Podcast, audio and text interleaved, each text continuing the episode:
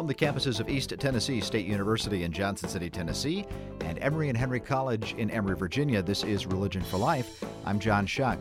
There is a big difference between progressive Christianity and conservative Christianity, and we're going to explore that difference today. My guest is Marcus J. Borg. He is the author of over 21 books. Many have been about the historical Jesus. Some have been about God, the Bible, the New Testament, the heart of Christianity, and reclaiming Christian language. I probably have at least a dozen of them on my own bookshelf. He taught at Oregon State University for 28 years, where he held the Hundere Chair of Religion and Culture at the time of his retirement in 2007. He has also been canon theologian at Trinity Episcopal Cathedral in Portland, Oregon. Dr. Borg has been a guest previously on Religion for Life, speaking about his book, Speaking Christian, and a book on the New Testament in the order the books were written. Today we talk about his latest book, Convictions, How I Learned What Matters Most, and he's with me on the telephone from his home near Bend, Oregon. Welcome, Dr. Borg, back to Religion for Life. Very nice to be with you again. This book was occasioned by your 70th birthday, a happy birthday, but it's more than a reflection on your life. It's also about how the subtitle, how it says, How I Learned What Matters Most. And as I read it, it's as though it's a sermon to Christians and Christians who are Americans to find out our real conviction of Christianity and to live that out. Am I reading that right? You are, and... It is a little bit of a memoir, not a biography, and my life as biography is not all that interesting, except insofar as all lives are interesting, of course. And as I worked on that sermon that I preached on my 70th birthday that gave birth to the book, I came up with a triad, a set of three terms that ended up shaping the book. And those three terms are memories, conversions, by which I mean major changes in how we see things, and then convictions, more or less settled ways of seeing things that are not easily shaken. And it occurred to me as I thought about those three terms that they're potentially very useful terms for anybody of a certain age to use to think about their life, to try to get in touch with their early memories about how they saw things, if they grew up Christian, what they thought Christianity was about, if there were political views talked about in their home that they knew their parents had, what those were, and more broadly, what they thought life was about. And then moving beyond those early memories, to think about, have there been significant changes in how I see things? Again, whether about religion or Christianity or about politics or just what I think life is about. And if there have been, what led to those changes? And then finally, to reflect upon, are there settled ways of seeing that have become foundational for me, and that is, of course, what I mean by convictions. And so I think that set of terms is useful for exploring our own life journeys, and throughout the book, pretty much in every chapter, I use that trio or triad of terms to talk about what I learned about the death of Jesus growing up. That's an example. How that changed because of my scholarship, yes, but also because of my life experience and what I think the cross is about now.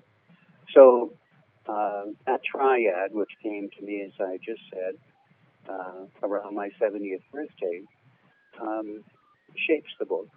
You write about the division within American Christianity, and you write in that you suggest five categories of Christians: conservative, conventional, uncertain, former, and progressive. And of these, the divide seems to be between conservative and progressive. Can you give kind of a little nutshell of what the differences between those two approaches are? Yeah, the differences are both theological and, to some extent, political.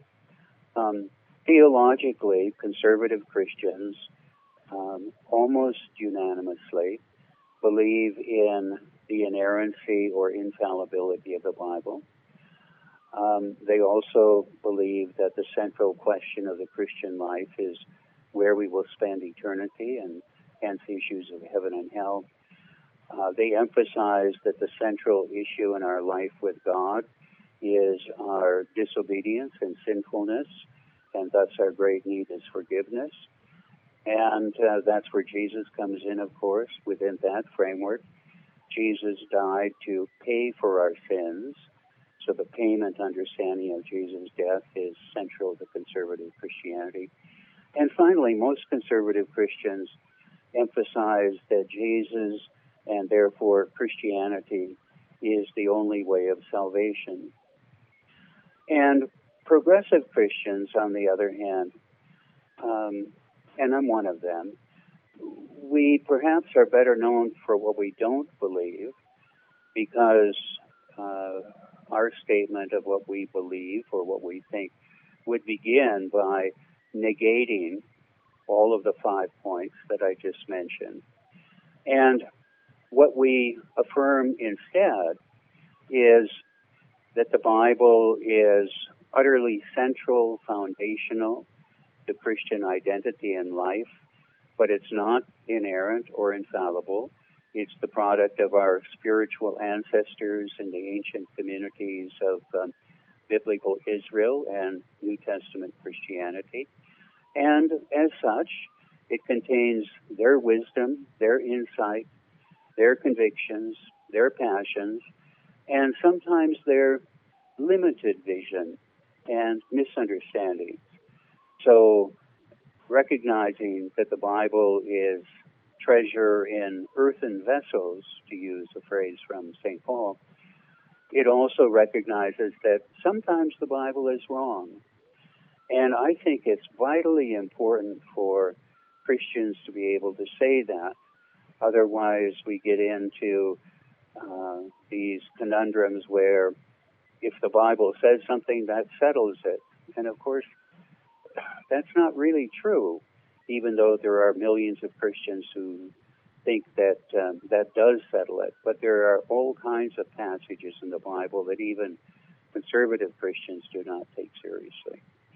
And salvation for progressive Christians is not really about heaven or hell. It's about transformation this side of death, both personal transformation and the transformation of this world, meaning the humanly created world of society. And progressive Christians also recognize that the payment understanding of Jesus' death is not New Testament or ancient Christianity. It's just under 1,000 years old, so it's not part of the first 1,000 years of Christianity. And instead, the death of Jesus has two primary meanings. One is that it's an archetypal metaphor or symbol of personal transformation, of dying and rising as a metaphor of radical personal transformation. That's what it is for Paul. And its second meaning is, for want of a better word, political. It begins with the recognition that Jesus didn't just die, but rather he was killed, he was executed by the religious and political authorities who ruled his world. And thus the cross is their no to Jesus and his passion for the kingdom of God. And then Easter becomes God's yes to Jesus and his passion for the transformation of this world.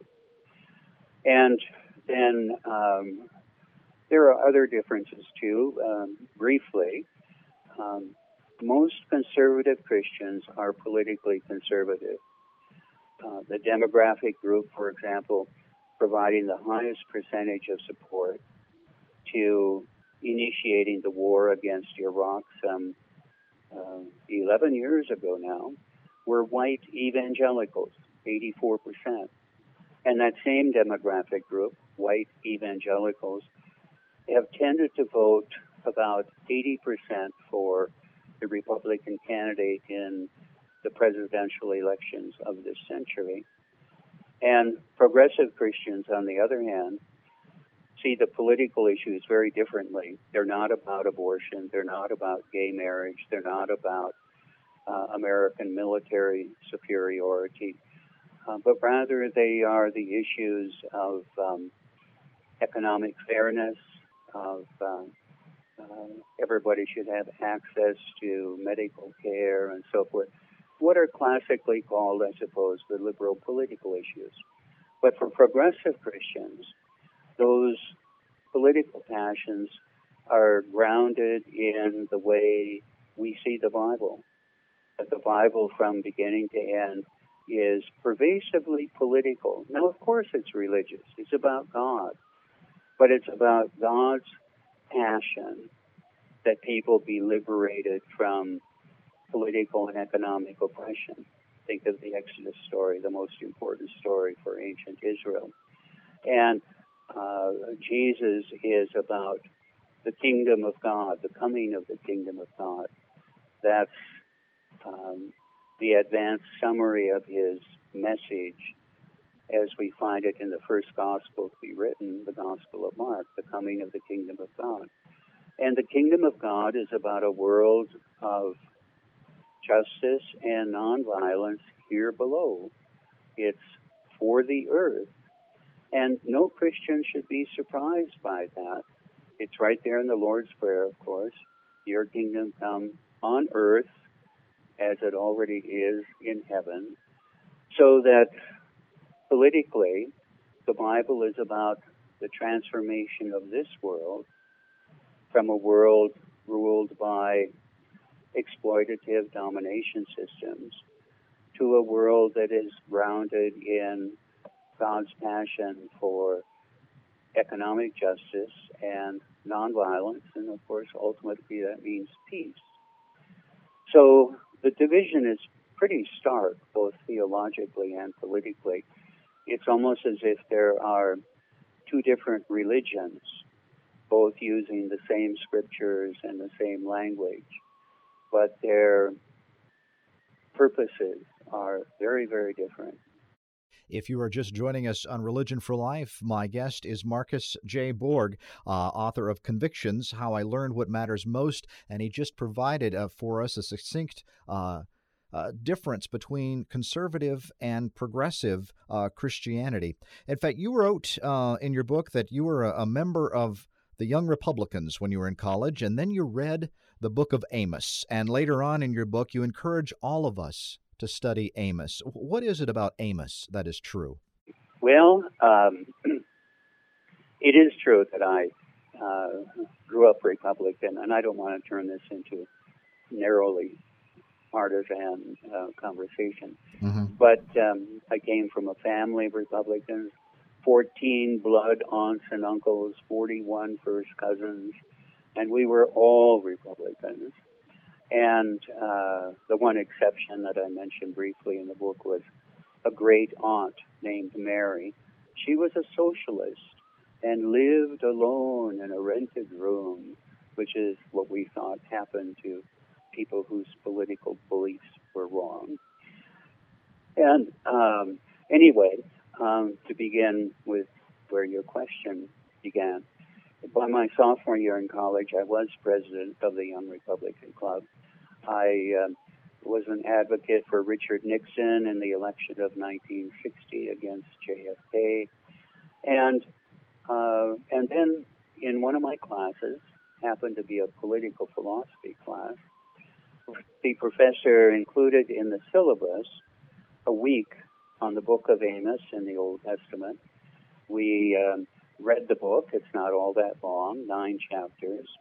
And I had no idea that there was anything like that in the Bible.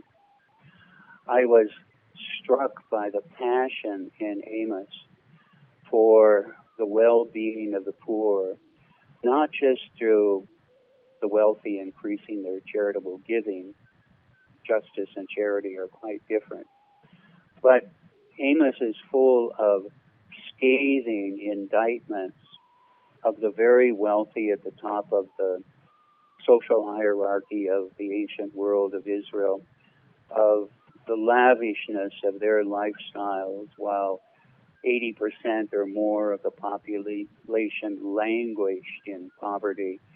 And so the whole book is an indictment of economic oppression and of the way the wealthy and powerful typically use their wealth and power to structure the society in their own narrow self-interest, and to do so in the name of God, because Amos indicts not only their economic and political policy, but also the way they use religion. And this is the religion of worshiping the God of Israel, not a pagan God. The way they use their religion to legitimate the way they put the world together, that the social order reflects the will of God. We didn't set it up this way, but this is grounded in God's will for the world and so forth. And in the course of that week, I went from being president of the Young Republican Club to saying in a guest editorial in my college newspaper, the only legitimate Christian political position is democratic socialism. Now, I probably wouldn't put it that bluntly or blatantly today, but that's how dramatic that conversion was. And so in my book, I mentioned that there are three major kinds of conversions I've gone through in my lifetime: intellectual, political, and religious. And that was my political conversion. And your intellectual conversion, I want to ask you about that too. You write that your intellectual conversion led you to pursue a professional career in religion. And I related to that because I entered the ministry and religion because I thought it would be the place to address the most important questions. But lately, religion seems to have had a bad reputation as either irrelevant or even harmful, and its critics would say that the most important questions are certainly not in religion, but in politics or science or something else. Would you say now, after a career in religion, that religion is still a place to ask the most important questions? Yes, and I, at the same time, would say that religion has been discredited in the minds of many people. And some of that is, of course, because of extremism in other religions than Christianity. But I think in the United States, the major reason that religion, and Christianity in particular, has been discredited in the eyes of so many people is because of the most visible face of Christianity in this country. And the most visible face is, of course, what I am calling conservative Christianity. Conservative Christianity dominates Christian radio, dominates Christian television. They're highly visible in political campaigns, the Christian right, and so forth. And so, in many ways, Christianity has gotten a bad rap because of its most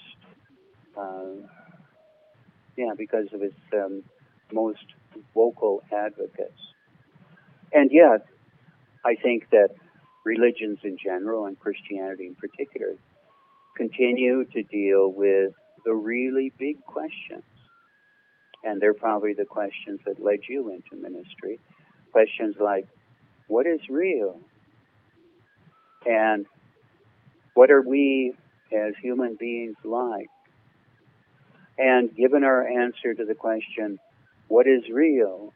How then should we live? I mean, these are questions that I don't know that they are the subject matter of any other discipline. Perhaps philosophy would be closest, but a good part of 20th century philosophy has kind of set those questions aside in favor of questions about the nature of language and so forth. So yes, what led me intellectually into the study of religion, the awareness that, oh my God, these are enormously important questions, that's still true for me. My guest on Religion for Life is Marcus J. Borg, author of his latest book called Convictions, How I Learned What Matters Most. And, you know, one of the differences between conservative and progressive Christians might be an understanding of God, with if the conservatives would still rely on a supernatural theism of some sort. But with progressives and myself, I'm not sure exactly how I even talk about God. Sometimes I tell my congregation that I don't really know much of what to say about God, but I do have a heart for Jesus, his courage, his vision, his commitment to nonviolence, his passion for what he called the kingdom of God gives me a glimpse of what's important. How do you, can you give us just a brief statement about God? Sure. For many people, the word God refers to a supreme being, a person-like being who is separate from the universe, who created the universe as something separate from God's self a long time ago, and who relates to the universe now through interventions. And in shorthand, that's what you refer to as supernatural theism. And that's certainly the God that I grew up with. And I began to have doubts about the existence of that God in my teenage years. I don't think I acknowledged them to anybody. And by my early 20s, I probably was a closet agnostic, because that way of thinking about God simply made no sense to me. The more I learned about the universe, the more I learned about the history of human undeserved misery and so forth. And so I basically stopped believing in that God, but I had nothing to put in its place. Mm-hmm. And then what I call my religious conversion, which, by the way, was not from one religion to another, but it was a conversion within Christianity, involved experiencing